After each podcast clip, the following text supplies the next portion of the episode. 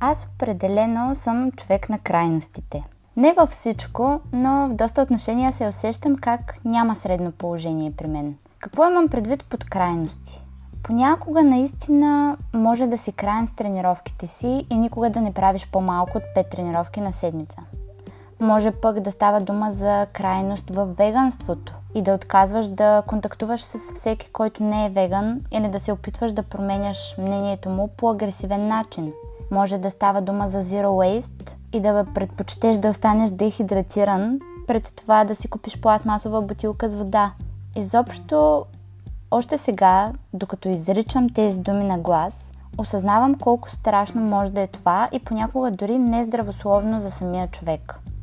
Срещнах се с една позната преди няколко дена и се заговорихме за това как и двете сме страшно крайни в някои отношения. В продължение на разговора ни изникнаха и други хора, които са избрали това да отидат в едни прекалено големи крайности и са зарязали целия си предишен живот за някаква идея, мисия или цел. И тя каза нещо изключително ценно, а именно, че е хубаво човек да се обгражда с разнообразни личности, за да остане приземен. Иначе започва да изпада в отрицание за всичко около него, което вече не приема или не разбира. Представете си следната ситуация. Решавате, че искате да имате собствен бизнес, искате да сте предприемач, искате да сте хъслър. Започвате да ходите само по такива конференции с такива хора. Започвате да контактувате само с подобен тип хора. Създавате бизнес и продължавате да мислите само за това и за тези хора.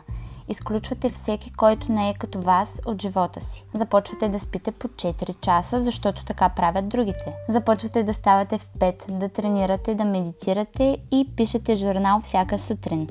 Започвате да работите по 16 часа.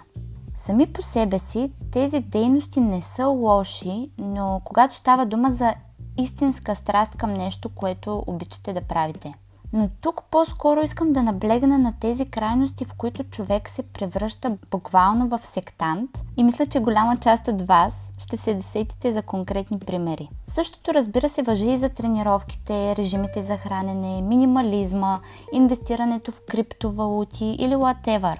Има много хора, които избират подобен път – решава да се обграждат с хора само единствено като тях. И съвсем вероятно е един такъв човек да започне да има повече конфликти с околните, които не мислят като него. И изобщо рискът да се изгуби от реалния свят е огромен. Той вече няма да може и да знае как да общува нормално с обществото и с околните.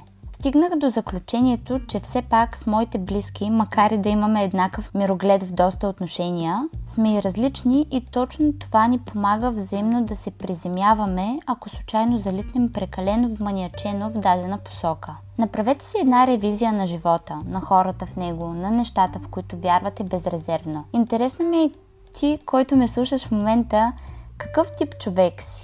Имаш ли мания, която усещаш, че бавно те поглъща, може би дори изключва от света и от определени хора?